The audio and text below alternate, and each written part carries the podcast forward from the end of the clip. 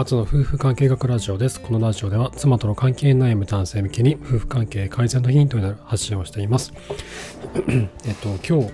お話したいことはですね、ノートを書かれているの松井博さんという方がいらっしゃるんですけど、アップルっていうiPhone とかのね、アップルで働かれていた方なんですけど、その方がね、ノート何日か前ノートに書かれていたことでちょっと気になったことがあって、でそこから、夫婦関係についての話をちょっとしたいなと思ってまして、で何かというと中高年男性の孤独問題ということで松井さんがですね、記事を書かれていたんですけど、その中で僕らおっさんというのは骨の髄まで命令言語っていうのが染み込んでいるということを書かれていたんですよね。で、この命令言語、なんとかしろよとか、これやったのかとか、こっちの方がいいんじゃないのかみたいなね、こう上司みたいな、そういう、言葉遣いですよね。こういった命令言語が骨の髄まで染み込んでいる。だから、おっさんというのは嫌われるっていうようなことを、書かれていて、で、僕はこれがですね、夫婦関係の悪化の原因の一つにもなってるなと思うんですよ。要はその妻に対する命令言語、そういった口調で話すことによって妻が夫に対して嫌悪感を抱くということがあるなと思ってまして、で今日はこの命令言語を排除することで夫婦関係を改善させるということでお話を、させていただきます。でまずですね、なぜ妻というのは僕ら夫の言うことに何ですかね、その嫌悪感を感じたりとか、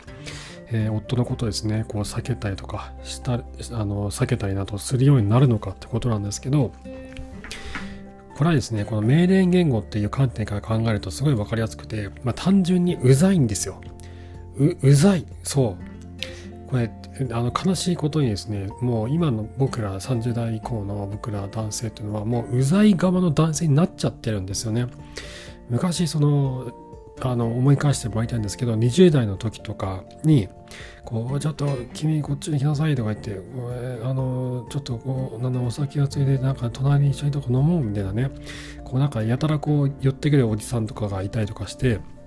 なんだこの人うざいなとかね、あと仕事のことで教えてやるよみたいな感じで来るんだけど、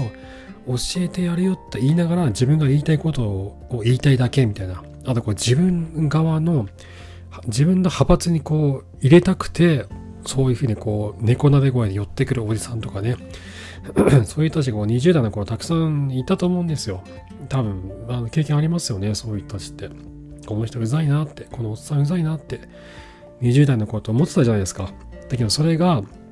今はもう僕らがうざい側になっちゃってるんですよね、30代以降になると。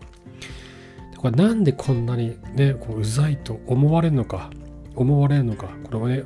れ思われてる方は気づかないんですよ。気づかないからそういうことやっちゃってるんですよね。これなんでうざいのかっていうと、命令口調とかそういった命令態度が鼻につくっていうのがまず一つ。であとはおっさん特有の現象ですね、臭い、ダサい、見苦しいっていう。でこれがね、もう悲しい、僕も自分で言ってて悲しいんですけど、残念ながらもう20代の時と比べるともう明らかにそういうふうに劣化してきてるというのは明らかなんですよね。でこれ松井博さんはノートに書かれていたんですけど、おっさんは犬にも好かれないってことも書かれていて、いやそうなんだってびっくりしたんですけど、その犬を飼われているんですが、松井さんが奥さんの方には犬は寄ってくるんですけど、自分の方には寄ってこないっていうんですよね。ちょっと 2,3 回撫でたらどっかで行っちゃってもう帰ってこない、もう犬にもおっさんは好かれないんだってことを書かれていて、なるほど、そういうこともあるんだなって思ったんですよね。でただこの辺のことは臭い、ダサい、見苦しいっていうのはなんとかなるところがあるんですけど、命令口調とか態度が鼻につくっていうのは自分ではなかなか気がつかないんですよね。例えば妻に対してね、あれやったのかとか、これやったのかとか、こっちはいいんじゃないのかとかっていうふうに説教口調になったりとか、自分の意見を押し通そうとしたりとか、人の話を聞かなかったりとか、一言なんか言わずにいられないおっさんにね、どうしても僕らはなっていくんですよ。もしくはなっちゃってるんですよね。でこれがある限り妻からもうこの人うざいなとかうっさいなとかって、もうなんか今やめてって思われてるんですよ。だけど気づかないんですよ。なぜ気づかないかっていうと、うざいおっさんは自分がうざいことに気がつかないからです。もう悲しいことに、もうね、そうなんですよ。もうこれ僕自身もそうなんで気をつけなきゃなと思うんですけど、じゃあどうやってこの命令言語排除させるのかってことなんですけど、これね、僕自身、そのうざくないおっさんを3人知ってるんですよ。で、このおっさんたちは僕大好きなおっさんたちで、ちょっとこの人たちのことを知ることで、こう、うざくないおっさんになる方法とか、命令言語を排除する方法っていうのがちょっと見つかるかなと思って、一人はですね、僕、ビジネススクールのグロービスっていうところに通った時期があるんですけど、そこで出会った N 先生って方ね、イニシャル N 先生って方がいらっしゃって、マーケティングの授業の先生だったんですけど、実際に自分でもその仕事をされて、外資系で働かれていて、そういった仕事をやりつつ、グロービスで授業も行ってるって人だったんですけど、すごいフレンドリーで、こう、誰にもこう分け隔てなく接するんですよ。で、こう、なんか自分のこの主張したいだけとかじゃなくて、いつもこう何かをこう得ようとするんですよね。教えをこうとしたり、何かをこう覚えようとしたりとか、すごい好奇心が強くて、こう授業毎週あったんですけど、毎週授業が終わった後でみんなで飲むんですよ。飲み会があって、でその時も先生がね、こういろんな人に、学生も全員ビジネスマンなんで、働いてる人たちなんで、いろんな仕事をしてるんですよね。でその人たちの話は、そうなんだ、へえ、それ面白いね、みたいな感じで、もうすっごい熱心に聞くんですよ。それなんか、社交辞令で聞いてるとかじゃなくて、本気で知りたくて聞いてる、好奇心から聞いてるんですよ。で、こう、なんか本当にね、こう、好奇心旺盛で、で、年も結構いってるんですよ。もう50代、その時で50代ぐらいだった。40代ぐらいか、40代後半だったかな。で、今は確かね、50代だと思うんですけど、今も元気いっぱいで、オーストラリアで外資系企業で働いてるんですよ。だからね、この人ね、本当にこう、もう初めて僕出会ったんですよ。うざくない人に。自分よりもこう、10歳、20歳以上年上で、うざくない人っての初めてやって、もう尊敬できるおっさんっていう感じですよね。あと2人は、僕中学校の時にオーストラリアに1週間だけホームステイする機会があったんですよ。その学校がそういう行事をやってて、行きたいですって手を挙げたら、あんまり行きたい人いなくて、2、3人しかいなかったんですよね。で、僕が選ばれて行くことができて、でそこで引率の先生で市役所の人が一緒に来たんですよ。でね、なんかつまんないおっさん来るのかなと思っていたら、すっごい面白い人で、この C 先生、先生じゃないんですけど、C さんって方がいらっしゃって、語学の勉強が大好きで、英語の勉強をすごいたくさんしてて、で、喋れるんですよね。で、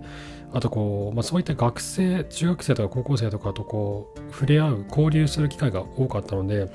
そういったなんか出会いなどを通して感じたことを本にして出版したんですよ。僕は高校1年生の時かな、出版されて、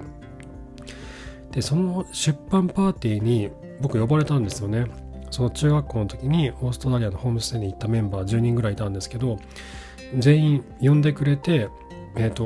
出版パーティーをね、なんかステーキハウスでやったんですよ。そうですごい、すごい、やっぱその人もね、すごいフレンドリーで、もう僕ら中学生に対しても本当になんか友達のようにこう目をキラキラさせて接してくるんですよ。すごいいろんなことを聞いてきて、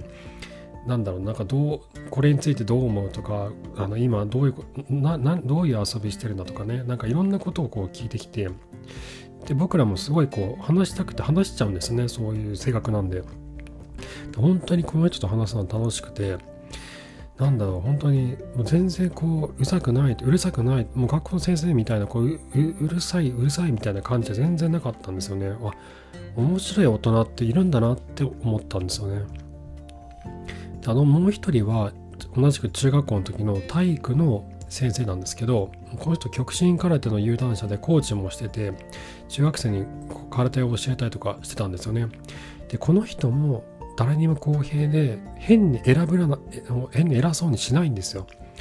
誰からもこう教えをこうとしてて、中学生であってもその中学生の成長などを通して自分自身がここの学びになったってことをよく言うんですよ。で、実際そう思ってるなってことが伝わってくるんですよね。こう口先だけの教師とかいるじゃないですか。で、そういう感じじゃなかったんですよね。で、こういうふうにこううざくない男性、おっさん、そして命令言語でコミュニケーションしないおっさんっていうのは確かにいて、